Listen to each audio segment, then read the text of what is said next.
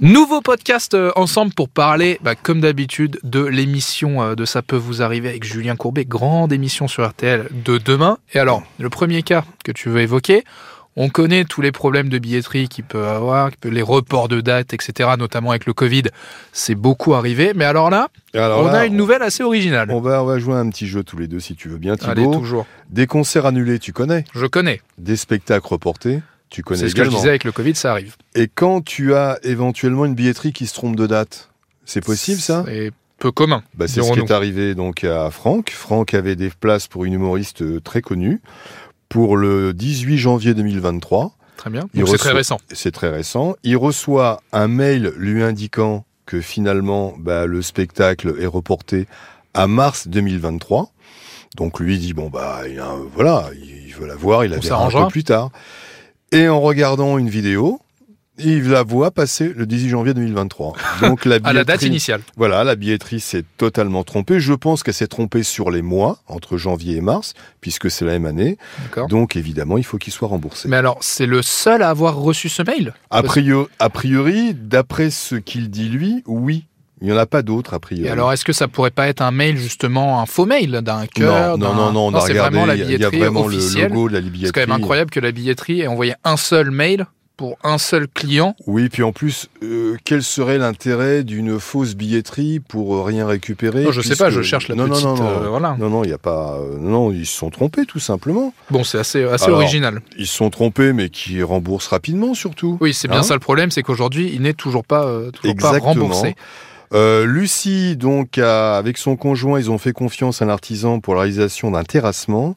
Ils ont versé 80% du Ce qui est devis, beaucoup. Ce qui est énorme. Donc, euh, On le rappelle, Alain, les devis, euh, ne jamais verser une trop grosse somme. Toi, tu as l'habitude de dire que c'est 30% Bah, maximum. ma- Maximum. si, tu, si tu peux aller à 10 ou 15, c'est même mieux. Voilà.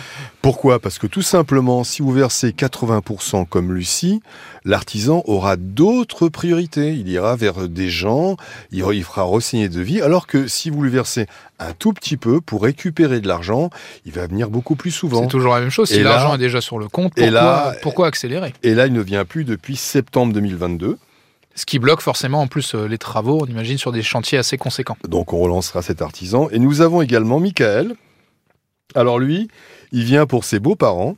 Figure-toi qu'en novembre 2020, il découvre euh, euh, à un moment donné que les vaches euh, bah, du voisin eh, vont faire un petit tour. Elles font une fugue. On appelle ça les vaches fugueuses.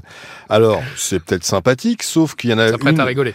L'une d'elles aurait fait trempette dans la piscine et, et aurait complètement massacré le liner, l'a, l'a complètement déchiré.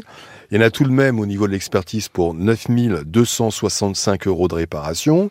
Le voisin, lui, plutôt de bonne composition, il reconnaît que ces vaches ont pris la poudre d'estampette, qu'il y en a une qui a fugué dans la piscine.